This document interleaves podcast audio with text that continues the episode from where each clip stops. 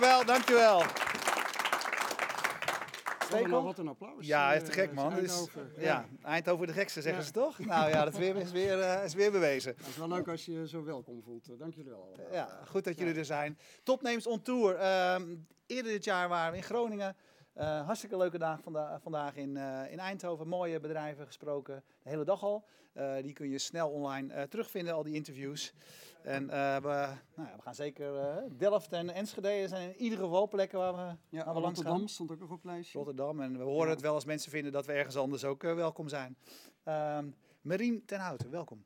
Dank je. Ehm, we gaan natuurlijk over jouw eh eh Leapfunder eh, praten. Dat is het bedrijf waar je nu aan werkt. Maar ik ga je alvast vertellen, we ko- ontkomen er niet helemaal aan om ook nog een klein beetje in je geschiedenis te gaan graven straks. Zeker niet omdat in dit jaar in mijn beleving 20 jaar publiek internet is en jij daar een grote rol in gespeeld hebt. Oké. Zullen we eerst even beginnen wat je nu aan het doen bent? Is goed? Ehm eh, Leapfunder is het bedrijf wat je hebt. Ik heb je net al horen zeggen dat we het geen crowdfunding mogen noemen. Dus hoe moeten we het wel noemen? Wij noemen het nu network funding.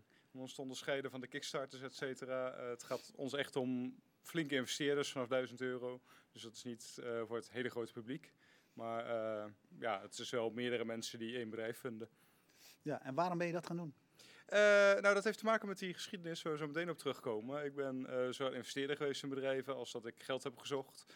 En dat is allebei best moeilijk. Het geld zoeken is heel moeilijk, maar ook het investeren is niet eens makkelijk. Het is een ja, markt met gewoon heel veel frictie. En eh, mijn compagnon in deze, Tinko Raske, die kwam bij me langs met een, eh, een plan, een model. eh, hoe die investeringen moesten lopen, hoe dat allemaal veel soepeler kon, hoe het veel beter kwam. En ik was onmiddellijk overtuigd door zijn plan. En ik dacht, daar ga ik aan meedoen. Dat gaan we groot maken. Daarom ben ik het gaan doen. Ik zag gewoon een markt die niet goed loopt. Ja, want waar zit dan die frictie, zoals jij dat noemt? Eerst moeten ze elkaar vinden, dus de, de geldschieters en, en, en, de geldvragers. Dat is al heel moeilijk. En als ze elkaar dan hebben gevonden, dan kijken ze elkaar af en toe heel wazig aan. Zo van, ja, wij willen nu gaan dealen. In het eerste geval gaan ze naar de notaris op de hoek die eh, gespecialiseerd is in testamenten. En dan komt er een heel slecht contract uit. Eh, in betere gevallen gaan ze naar een goede advocaat en dan geven ze heel veel geld uit. Ehm, en wij denken dat dat allemaal veel beter en efficiënter kan. Dus we hebben eigenlijk de hele deal al voorbereid. We weten nog niet wie de start-up is en wie de investeerders zijn, maar de deal die is al klaar. En eh, hoeft alleen maar ingevuld te worden. En dat scheelt gewoon zoveel tijd in onderhandelen, eh, in papierwerk. eh, waardoor gewoon beide partijen, de, de start-up en de investeerder, veel sneller eh, verder kunnen. Ja, er je zitten zegt- eigenlijk een soort standaard elementen altijd in dit soort deals. eh, Ja, er zijn gewoon Noem best practices. Van, Eh, nou, waar wij voor gekozen hebben, is we werken met converteerbare obligaties. Dat wil zeggen, je geeft schuldpapier uit en dat heeft als voordeel dat je geen waardering over een bedrijf hoeft uit te spreken. Als je een bedrijf tegenkomt, echt een jong bedrijf. Jullie hebben Manus gesproken vanmiddag. eh, Ja. Fantastisch eh, eh, bedrijf, maar echt nog maar net begonnen. Geen idee wat het waard is. Als je daarover moet gaan onderhandelen, dan ben je zo weken, maanden verder. Door nu schuldpapier uit te geven, hoef je niet over die waarde te praten. Dat stel je uit. Dus dat gaat veel makkelijker. En een ander heel belangrijk element is, je trekt meerdere investeerders aan. Maar je wil niet straks een aandeelhoudersvergadering met 20 mensen. Eh, dat, eh, ja, dat loopt ook niet heel soepel. Dus die investeerders bundelen we wel in een stichting. Het is heel Nederlands, heel standaard. Een stichting administratiekantoor. Je accountant weet Ja. precies hoe dat werkt. En daarom gebruiken we het ook. Eh, waardoor je eigenlijk één aandeelhouder erbij krijgt, die stichting. Alles blijft heel, heel overzichtelijk. Alles blijft heel beheersbaar. Eh, maar het zit wel heel solide in elkaar. en, En- en zit je daar dan vooral eh, in om het voor de ondernemer eh, overzichtelijker en eenvoudiger te maken? Of eh, kijk je toch ook naar dat investeerdersbelang? Of, Eh, we kijken naar beide belangen, want eh, wij willen succesvolle deals. En deals zijn succesvol als beide partijen eh, gelukkig zijn. De ondernemer is klant bij ons, dus Ja, primair werken we voor de ondernemer. Maar de ondernemer trekt geen investeerders aan als hij geen aantrekkelijke deal heeft. Dus eh, het goed zorgen voor de investeerders is ook eh, Ja. heel belangrijk. Eh, zijn jullie een open platform of moeten mensen bij jullie door een uh, ballotagecommissie om, uh, om Uh, geen inhoudelijke ballotage. Wij geven ook geen uh, beleggingsadvies. Dus de uh, partijen die op onze site staan, uh, daar kan in geïnvesteerd worden. Maar wij zeggen niet of dat verstandig is of niet. Dat mogen we ook niet van de AFM. Dus daarom geven we expliciet geen uh, beleggingsadvies. We kijken wel naar de kwaliteit van de informatie die ze opleveren. Dus ze moeten echt gewoon stukken opleveren van KVK-inschrijving en dat soort zaken. En informatiememorandum. Uh, ja, en dat moeten we aan bepaalde eisen voldoen voordat we ze online zetten. Ja. Hey, um, hoe, hoe, hoe, loopt het tot nu toe? Hoeveel bedrijven zijn er al, uh, uh, hebben, hebben zeg maar, hun financiering gevonden? We zitten nu bijna op 20 bedrijven. En we hadden vandaag een heel raar moment. Ehm, ik was een nieuwe nieuwsbrief aan het voorbereiden. En twee maanden geleden eh, hebben we gevierd dat, we, eh, eh, dat er 1 miljoen euro door ons platform gegaan is. Eh, dat vonden we in die eerste negen maanden al best lekker opschieten. Ja. en ik riep, eh, volgens mij is het nu anderhalf miljoen. En toen gingen we rekenen. En toen bleek, eh, bleken we daar al een stuk boven te zitten. Dus in eh, eh, twee maanden eh, hebben we eh 50% gedaan van wat we de negen maanden daarvoor deden. Dus eh, er zit echt enorm schot in. Dat heet exponentiële groei, geloof ik. Eh, ja, we voelen keurig aan die mooie ja, curves, ja, et cetera. ja, ja, Die in Excel altijd zo makkelijk te maken zijn, maar in de werkelijkheid toch... eh, We zullen Jury van Geestes vragen wat hij eh, daaruit concludeert. Ja. Hey, ehm, wat, wat heb jij, ehm, eh, als, je, als je het ziet langskomen, wat voor so- soort bedrijven, zit er nog een overeenkomende, eh, overeenkomend element in de bedrijven die zich bij jullie melden? Eh, ja, tot nu toe zitten we eh, heel erg in de, de, de tech-media hoek. Dus ja, of lichte hardware of helemaal software, ja, media of e-commerce gerelateerd. Er zitten in de pijplijn een aantal medtech bedrijven. Dat is een kant die we ook graag op willen. Maar die zijn gewoon veel moeilijker. die hebben vaak meer geld nodig aan de ene kant. En het product is moeilijker uit te leggen. We er nu, nu eentje online. die, een bedrijf dat eh, gaatjes kan opsporen zonder dat er zo'n vervelend ze? tangetje eh, aan... eh, Oh, Oncologie Biotech Company. nee, die moeten nog online. Die, Oh, die die- moeten dat is een online. hele moeilijke, want dat is echt bijna niet uit te leggen wat zij doen. Fantastische dingen doen ze, maar dat, Hey, en en, en eh, hoe, hoe komt dat? Je zei net al van de, de bedragen zijn, zijn lager. Dat is één, één van, eh, van de redenen. Zijn er nog andere? Of, of zit het toevallig in jullie netwerk, deze bedrijven? Ja, eh, als je kijkt naar mijn achtergrond, dan is tech media natuurlijk een hele logische Ja. stap. Want dat, dat is een groot deel eh, van mijn netwerk en ook eh, van mijn partners in deze. Dus eh, het is heel logisch dat we daar beginnen. Eh, we hebben zelf ook het eh, programma van Startup Bootcamp eh, Amsterdam doorlopen. Eh, dus we eh, hebben ook veel contacten met Startup Bootcamp eh, daar. Waar ze nu een I- eh, INM commerce ronde doen. Dus dan krijgen we dat soort eh, bedrijven binnen. En eh, wat ik zeg, die andere bedrijven zijn toch ook moeilijker voor investeerders. Zo'n zo'n eh, eh, medtech, ja, dat zijn specifieke markten. Daar heb je specifieke kennis eh, van nodig om daar eh, een investeringsbeslissing te nemen. Dus die drempel is wat hoger, maar die komen eh, ook wel binnen. En wat zwaardere hardwarebedrijven kijken we ook naar. Maar ook die hebben meer geld nodig. Er zit een hoger risico aan, dus daar is het ook weer moeilijker de, de juiste investeerders bij te vinden. Hey, wanneer worden die, eh, die converteerbare leningen omgezet in, eh, in aandelen? Eh, normaal gesproken, als er een grote investeerder binnenkomt die direct aandelen koopt. Dus als een VC instapt, bijvoorbeeld in het bedrijf, dan is er een waardering ook, want die stapt tegen een bepaalde waardering in. Ja. Dan eh, converteren de eh, eh, obligaties die zijn uitgegeven. Ja, je noemt net eh, eh, hardware, medtech. Eh, we hebben vandaag allerlei Eindhovense eh, ondernemers eh, aan tafel gehad en veel over gepraat en over nagedacht. En het viel ons op dat hier in deze regio ook wat meer eh, hardware is en wat meer hardwarebedrijven eh, zich vestigen. Eh, Ja. ehm, zie jij dat ook en hoe komt dat? Wat is jouw analyse? Eh, daar? ja, dat zie ik ook. En eh, daarom eh, ben ik ook hier echt zelf bezig om, om op dat gebied klanten te scoren. Eh, dat komt omdat we een fantastisch ecosysteem hebben. Eh, ik heb het zelf meegemaakt in een vorig bedrijf eh, dat helaas niet zo goed is afgelopen, maar op dit gebied eh, ging het heel soepel. Maar ik heb ook eerder het geho- eh, verhaal gehoord van iemand die een elektrische scooter wilde bouwen. Wereldwijd is gaan kijken naar toeleveranciers. En ze bleek ze allemaal gewoon te vinden in een straal van 30 kilometer. Niet omdat hij alleen maar daar zocht, maar uiteindelijk blijken dan gewoon topbedrijven op dat gebied hier te zitten. We hebben een aantal grote Philips spin-outs natuurlijk, zoals NXP. We hebben een bedrijf als eh, ASML, maar ASML verzamelt om zich heen ook allerlei toeleveranciers die op heel hoog niveau eh, halffabrikaten leveren. Ja, die zoeken ook andere klanten. Dus als je eh, met hardware iets wil gaan doen, dan is die kennis hier, de toeleveranciers zijn hier. Dus dan is het vrij logisch om je hier te vestigen. Dat geldt ook een beetje voor die medische dingen die je noemt. Philips heeft daar natuurlijk ook een belangrijk Ja. aandachtspunt van gemaakt. Haakt dat, ik zie dat allemaal in elkaar haken dan in zo'n regio. Klopt dat? Of? Eh, ja, je ziet hier, eh, eh, ja, de, de, onze burgemeester noemt het graag de, de double helix, maar dat, dat vind ik een wat complex verhaal om te vertellen. Ja. Eh, of de triple helix is het zelfs. Ehm, maar ja, alles hangt met elkaar samen. Dus eh, vanuit Philips heb je dan zo'n spin-out als eh, Sapiens, die, eh, eh, wat is twee maanden geleden voor 150 miljoen aan een Amerikaans bedrijf is verkocht. Ehm, ja, dat trekt allerlei kenniswerkers deze kant op. Nou, daar heeft nu een Amerikaans bedrijf hier op de Hightech Campus ineens een hele grote eh, belangrijke afdeling. Eh, dat trekt de financiers deze kant op. Dus het, versterkt elkaar allemaal. Omdat hier die kennis is, wil je hier zitten, trekt die kennis hier naartoe.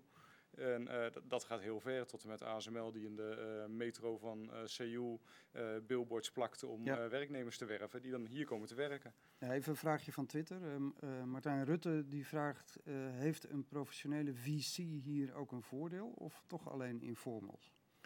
Ons platform is heel goed geschikt voor informals. We eh, praten ook wel met VC's. Eh, wat we vooral met VC's hebben afgestemd is dat eh, als je via ons gefinancierd bent, is dat geen enkele rem op een vervolgfinanciering. Je ziet af en toe eh, in crowdfunding hele exotische modellen met ingewikkelde contracten eraan. En dan zie je een vervolginvesteerder denken van ja, dat moet allemaal opgeruimd worden en dat maakt een deal moeilijker. We hebben wel erg afgestemd met VC's dat ja, je gewoon goed door kan groeien naar een vervolginvestering.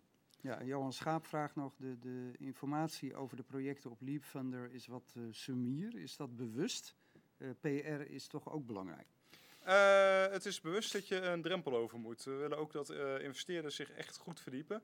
Dus in eerste instantie krijg je een korte teaser. Daarna moet je inloggen en dan krijg je echt behoorlijk veel informatie met het informatiememorandum, eh, alle onderliggende stukken, alle contracten, die staan gewoon in het systeem. Die kan je dus allemaal gewoon inzien, een soort digitale dataroom. Eh, wij vrezen zelfs dat het af en toe iets te veel is wat uh, over potentiële investeerders uitstarten. Maar we doen het wel in stapjes, want Ja, als je direct alles eh, Ja. dan eh, haak je af. Hey, bij ehm, ehm, veel andere, eh, ik wou zeggen crowdfund platforms, maar dat zijn dan wel crowdfund platforms. Ja, zie je eh, het probleem dat het eigenlijk nog best tegenvalt, eh, het, het netwerkeffect. Eh, wat je, eh, dus eh, bij veel plekken is het zo dat mensen als ze hun eigen netwerk niet aanboren om het gefinancierd te krijgen, dat ze ehm, niet heel erg profiteren van, eh, van, de, van de andere gebruikers op een site. Wa- hoe is dat bij jullie? De, mensen die investeren in bedrijven, zijn dat zeg maar, investeerders die het leuk vinden om op Leapfunder rond te hangen? Zijn dat familieleden en vrienden van, eh, van de bedrijven? Eh, beide, maar dat netwerkeffect werkt bij ons precies hetzelfde. We roepen tegen elke start-up die langskomt, als je niet de helft van het geld dat je zoekt al kent, dan gaat het niet lukken. En dat is op zich ook heel logisch, want eh, je hebt een goed idee. Je moet er altijd vanuit gaan dat tientallen, honderden, duizenden mensen in de wereld hetzelfde goede idee hebben, onge- ongeveer. Eh, daar heb je een mooie prestatie van gemaakt en een, een, een simpel prototype. Maar uiteindelijk ben jij de persoon die het moet gaan uitvoeren. En jouw investeerders zullen weten dat jij inderdaad die persoon bent of jouw team dat team is dat dit heel groot gaat maken. Dus die eerste investeerders zijn altijd mensen die jou al kennen op een of andere manier. Die hebben jou in de ogen gekeken en die vertrouwen jou daarmee. En zeker bij de investeringen die wij zoeken. Ja, eh, en investeren ook vaak in een ondernemer nog meer dan in het idee. Ja. hè? dus dat, eh, die ondernemer die is heel belangrijk. En eh, de, ja, de grotere investeerders bij ons die zitten echt dan eh 25 tot 50.000 euro die ze in één bedrijf investeren. Dat doen ze niet omdat ze gewoon online langs zijn gekomen en dan die documentatie hebben gelezen en dan denken, oh dat is leuk, eh, hier is een zak met geld. Die hebben echt met die ondernemer gesproken, die hebben die ondernemer in de ogen gekeken en denken dan van ja, die persoon die gaat het echt maken. Eh, Hebben, jullie zeg maar, ehm, ehm, eh, wat, wat zeggen jullie tegen de partij? Wat moeten ze eh, organiseren? Ik, moeten ze bijvoorbeeld een bijeenkomst organiseren voor, voor mensen? Ja, als dat kan natuurlijk, alleen maar als het natuurlijk lokaal is. Ja, wat is. Wat is een goede route voor een bedrijf wat succesvol wil zijn bij jullie? Eh, wat je eh, meestal doet is eerst eh, zeg maar sonderen in de markt. Dus je gaat niet beginnen met Leapfunder en zo'n ronde openzetten en dan eens gaan praten met mensen van wil je investeren. Meestal gaat het andersom. Dat je al mensen kent die willen investeren. Er zijn al mensen langs geweest. Ook, ja, veel van onze klanten komen dus uit een accelerator zoals the Bootcamp. Dan kom je veel in contact met de investeerders. En eigenlijk pas als die interesse er al is, dan ga je dat ja, dan ga je op basis van die interesse zo'n ronde starten. Als je het andersom doet, dan eh, is het vaak toch een lang en veel lastiger traject. Dus eh, je moet er toch eerst weten hoe je eh, in de markt staat. En dat vertrouwen wekken bij, bij investeerders. Vaak daarna, als je een ronde opent, is iets van een evenement of een demonstratie heel praktisch. Of, vaak, of soms is er een standaard event. Denk aan Demo Day als je in zo'n accelerator zit. wat een, een goed moment kan zijn om zo'n ronde onder de aandacht te brengen. Maar eh, ja, je moet op redelijk veel manieren communiceren met die potentiële investeerders. Hey, waarom heeft een, eh, een man, hè, laten we ook die, die nu geschiedenis even bij, bij gaan pakken, die onder meer verantwoordelijk was voor eh, nu.nl en ontzettend veel ervaring heeft met allerlei type bedrijven. Je zei net al, natuurlijk niet alles is gelukt, maar dat kan nou helemaal niet. Wat heb jij aan, aan een startup bootcamp? Ik denk, jij bent degene die, daar, die, die, die, die, die hem geeft. Nou, dat is het grappige. Ehm zowel Tinko als ik eh, zijn mentor geweest bij Startup Bootcamp voordat we deelnemer waren. Dit was ook het eerste jaar. Er was nog een ander team waar ook een mentor in zat. Dat mentoren ineens deelnemers gingen worden. Eh, het netwerk hebben we heel veel aan gehad. We hebben eh, internationale ambities. En nou is ons netwerk in Nederland gewoon heel goed. Eh, daar komen we wel binnen. Maar eh, in Duitsland of in Denemarken wordt het al een stuk moeilijker. En Startup Bootcamp heeft eh, wel een goed internationaal netwerk. We wilden tussen onze peers zijn. Hè. Wat ik zei, startups zijn onze klanten. Nu zijn we zelf start-up en ben ik ook vaak start-up geweest. Om ze echt te begrijpen, is het goed om ertussen te zitten. Dus ja, dan zit je daar een half jaar echt letterlijk tussen die start-ups. Dan, dan stap je ze wel. En dan zie je ook gewoon dingen gebeuren die je zelf nog niet hebt meegemaakt. Waar je wel van moet leren. Dus het was ook weer even terug naar de schoolbanken eigenlijk. Ja, deels was het terug naar de schoolbank. En ik moet eerlijk Ja. zeggen, kijk, er waren ook wel af en toe onderdelen in het programma waarvan we dachten van ja, moeten we daar nou aan meedoen? Eh, maar eh, er zijn ook heel veel eh, onderdelen waar we echt van, van hebben geleerd. En er zijn, en het is ook gewoon samenwerken met die andere bedrijven die dan in die, er zaten nog tien andere bedrijven in dezelfde klas, zeg maar. Eh, ja, van je klasgenoten leer je bij kans meer dan van die mentoren. Ja, dat Ja. heeft natuurlijk een enorme vlucht genomen. Al die accelerators en start-up programma's. En, en eh, eh, nou, ik kan niet anders zeggen, denk ik, dan dat dat heel goed is. En dat het goed is voor het klimaat. Jij komt natuurlijk uit een andere tijd. Dat het, dat het allemaal op een heel andere manier werkte. Hoe kijk jij daarnaar? Nou, op zich ook heel positief. Ik weet nog, toen ik met Ilse begon eh, in 96, zochten we kantoorruimte. Ja, Het was de, de basis. Die was ik alweer vergeten. Ja, Ilse. Ja, zo. ja. ja daar, daar, daar begon het eigenlijk. Daar is het allemaal mee. mee begonnen. Ja, even, Eh, even voor de, dat is 18 jaar geleden. Hè? En voor wie Ja. niet weet wat Ilse is, zou ook nog, hè, de kans Ze- is ook zou nog nu best groot. zijn. Ja, daarom. Ilse was de zoekmachine die eh, toen nog, eh, nou ja, die was, was de zoekmachine in Nederland. De ja, dat, zoekmachine. dat is Ja. gewoon twee jaar voordat Google begon.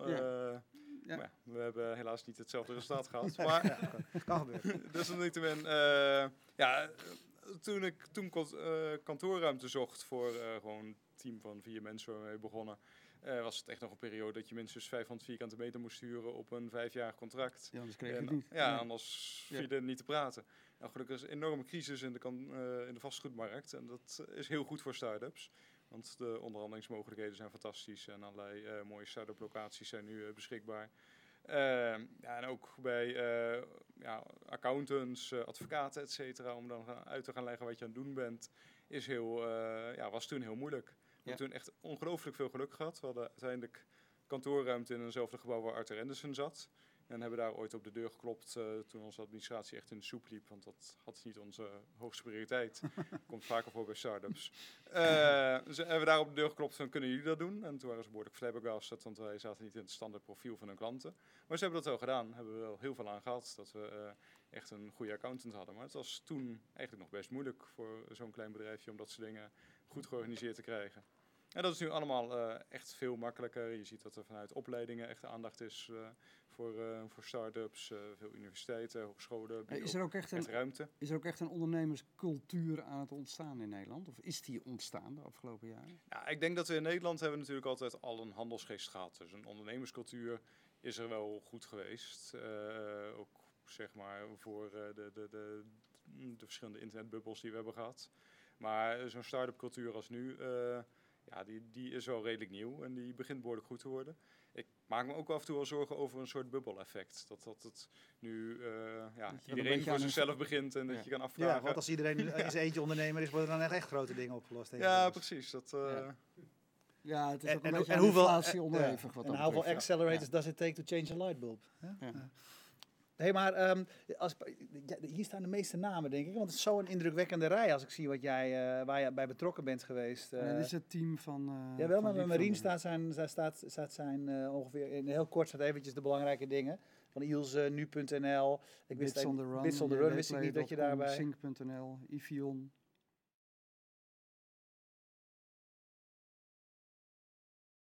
Eh, nou, er zit een hele grote mediacomponent in. Eh Nu.nl is ook ontstaan omdat ik gewoon zelf een nieuwsjunk ben en het product miste.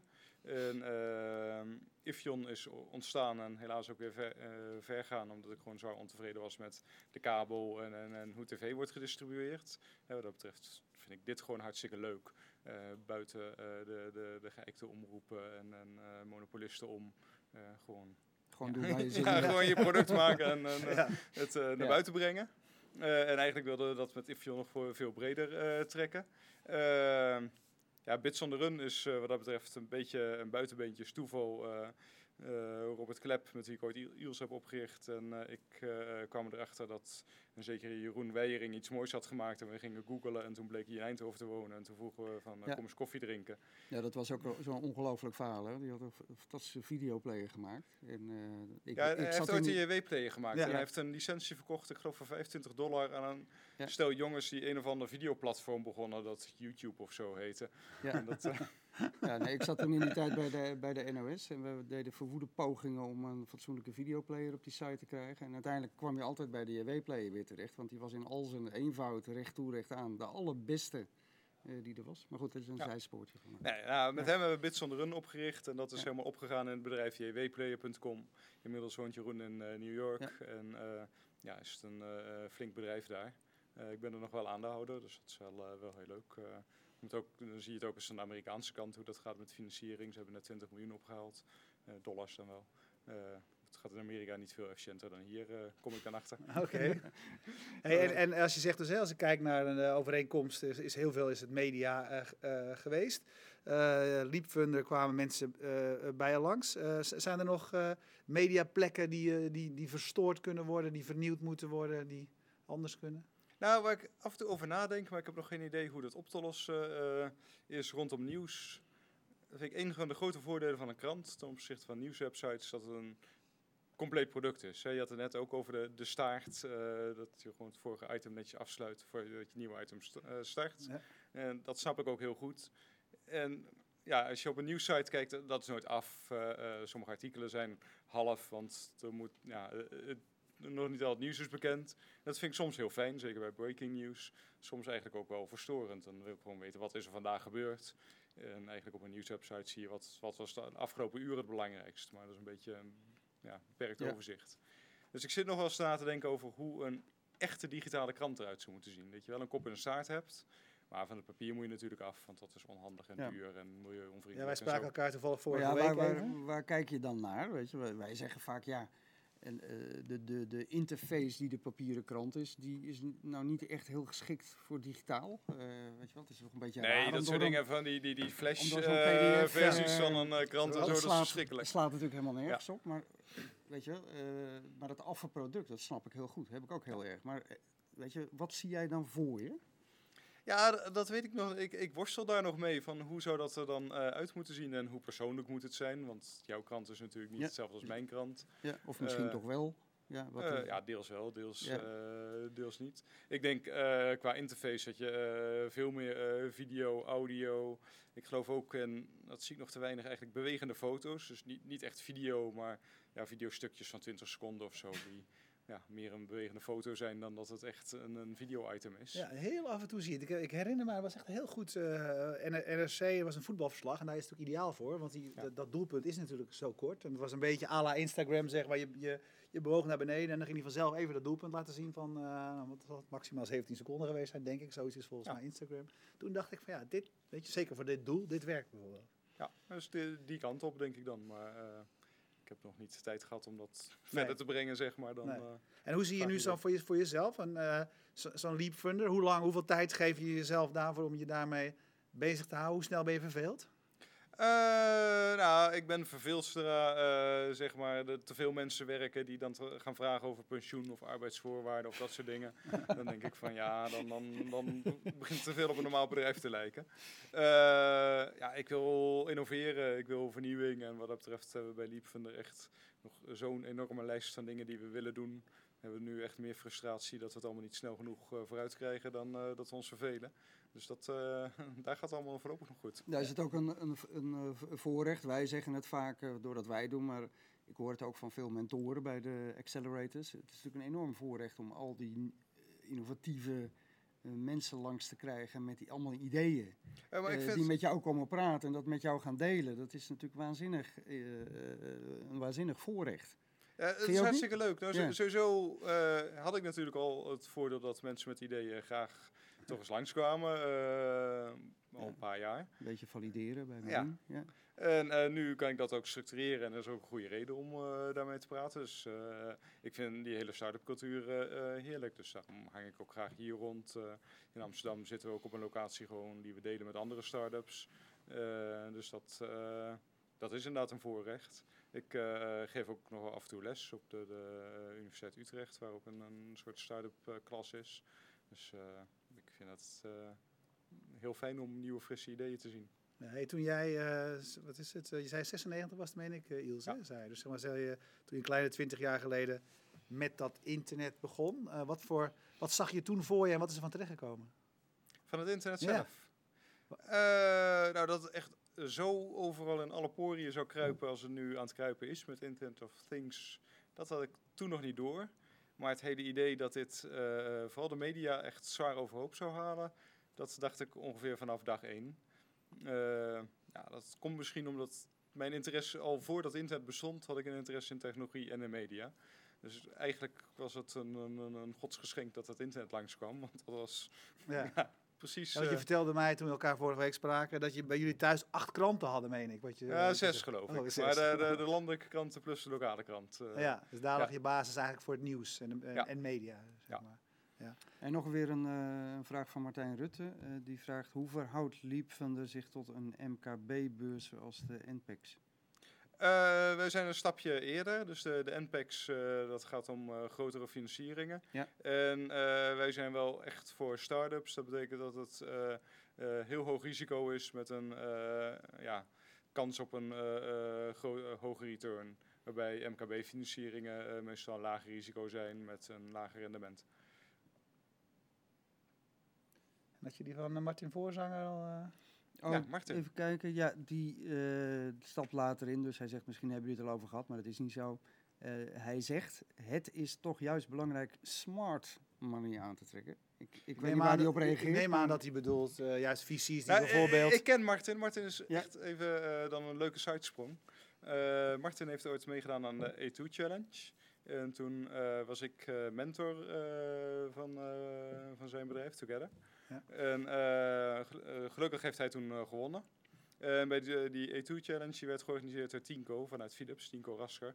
En Tinko en ik doen nu Leapfunder. Dus dat, daar is het ooit zeg maar, van gekomen dat we elkaar kennen. maar ik kan me dat, voorstellen, tenminste als ik hem interpreteer... maar dat smart money, daar zijn we voor. Uh, Maar dat is ook ik zei net in het begin. eh, investeerders willen die ondernemer in de ogen kijken. En vice versa ook. Slimme ondernemers die vragen ook aan zo'n investeerder van... wat is jouw achtergrond? Wat breng je nog meer dan het geld? Ja. En eh, in principe hebben we dat niet formeel georganiseerd in ons model. Maar er is niks dat tegen smart money is in ons model. Nee. Oké, nog een vraag van eh Bert-Jan Woertman. Die zegt, is Nederland groot genoeg voor jullie? En hoe gaat Leapfunder eh dan schalen? Eh, binnen Nederland eh, kunnen we prima schalen in de zin dat we heel veel geautomatiseerd hebben. Ehm, dus wat dat betreft eh, hoeven we niet tien keer zoveel mensen aan te nemen om tien keer zoveel klanten te bedienen. Is Nederland groot genoeg? Ik denk dat we in Nederland een goede boterham kunnen verdienen. Het is meer dat onze ambitie toch noopt dat wij om ons heen kijken. Waarbij we wel tegen vooral juridische grenzen aanlopen. Ja. Ieder, ieder land is anders. Ja, eh één Europa eh, zou je willen. Eh, Tenminste, ik zou het heel graag willen. Ik ben echt pro-Europees, maar dat valt eh, erg tegen in deze. Eh, er zijn Europese richtlijnen die dan op landniveau worden vertaald. En er is behoorlijk veel ruimte in hoe je dat vertaalt. Dus eh, wat we in Nederland doen, kan niet zomaar in Duitsland.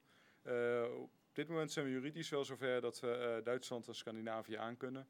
Maar in Engeland zien we eh vooralsnog te grote problemen, dus die kant eh, gaan we nu nog niet op.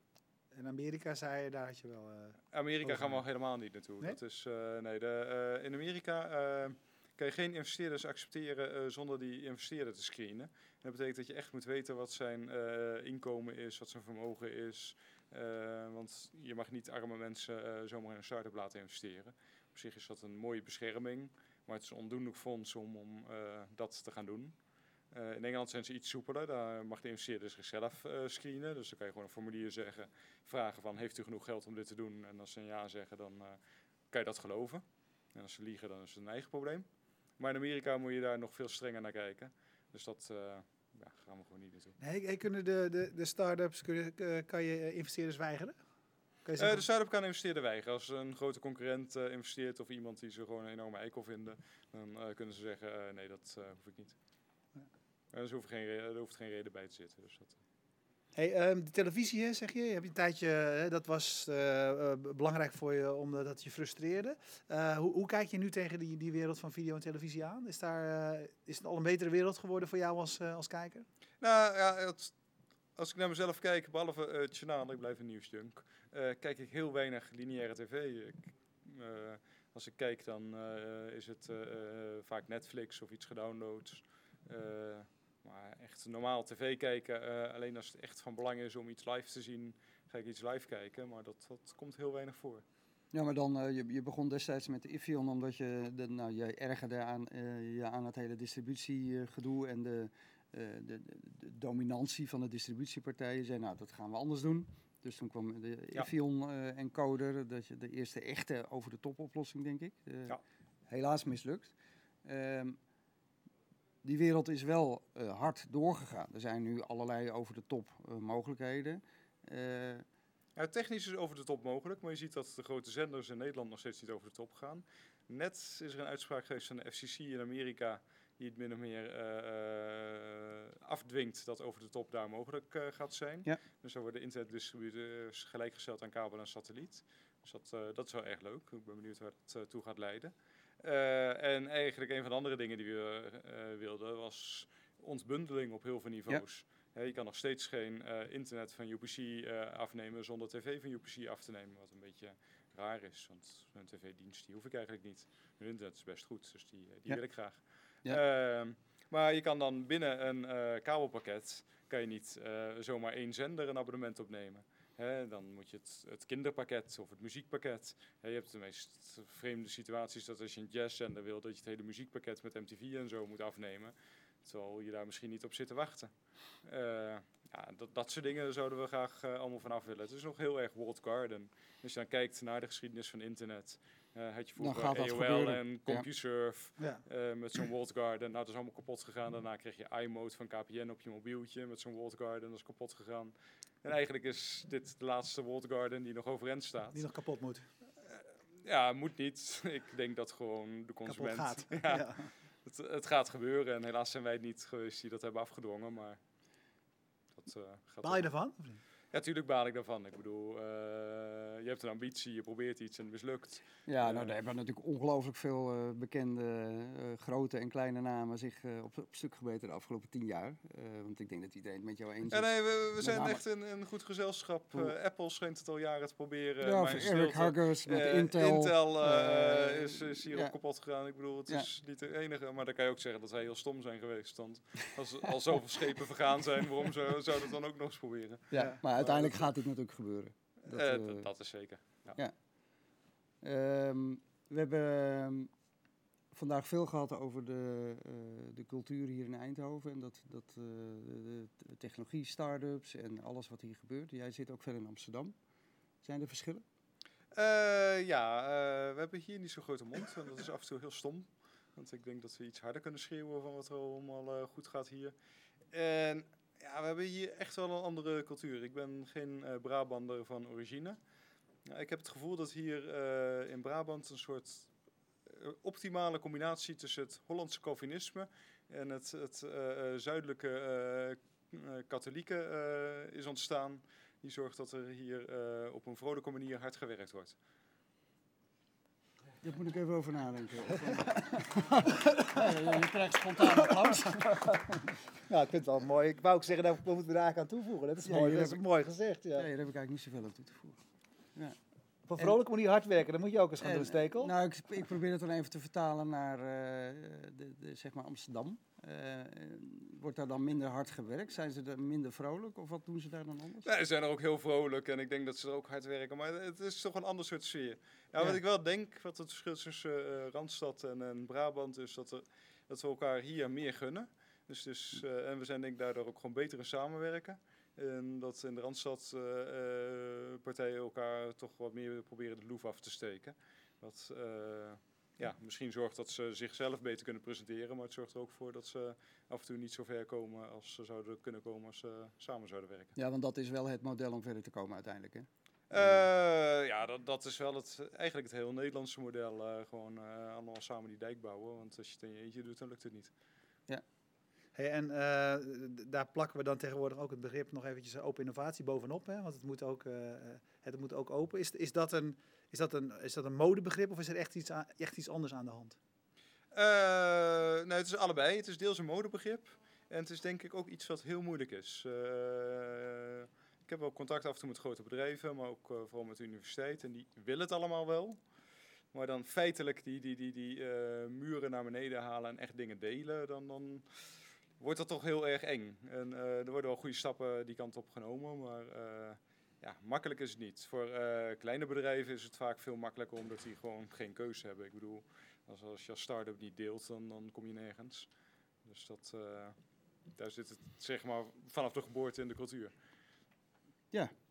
Nou, Hartstikke goed. Ja, want we kunnen of nog twee uur doorspreken, maar dan komt, komt de volgende gast niet aan boord. Nee, het was super dit. eh, hartstikke bedankt. Want je hebt zoveel om over te praten. Weet je, het is eerder zoiets van dat we onszelf even moeten dwingen om. eh, Ja, nee, want we hebben laatst natuurlijk ook wat eh, uitzendingen gemaakt over 20 jaar internet in Nederland. Daar zou ik met jou ook nog wel eens een uurtje over door willen praten. Wat jouw observaties zijn eh, over die afgelopen periode. Maar dat moeten we vanavond misschien niet doen. dat doen we een andere keer dan. Nee, dan kom Ja? ik gewoon een keer terug. Ja, oké, Ja? hartstikke leuk. Heel ontzettend bedankt. Eh je wou voor ruimte geven. Oh, nee, ik moest eerst even iets Nee, afkondigen. jij dan komt wou jij ruimte en geven dan- voor applaus En voor dan die mensen? Ja? En dan starten we pas Oh de ja, liederen. ja oké. ja. Nee. Nee, dat was het. Ja, is goed. Bedankt voor het kijken. We bedanken Streamzilla die ervoor zorgde dat jullie thuis live konden meekijken. Specialist in eh, webcasting uit Groningen en internationaal zeer aan de weg timmerend. Eh, zo direct blijf kijken als je live kijkt, want eh, we gaan hier verder met Maxime Schram van Community. Eh, vroeger van Redesign Me.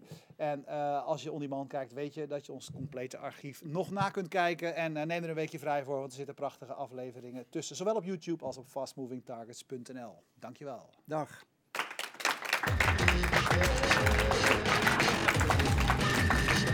Gaat helemaal goed, gaat helemaal goed.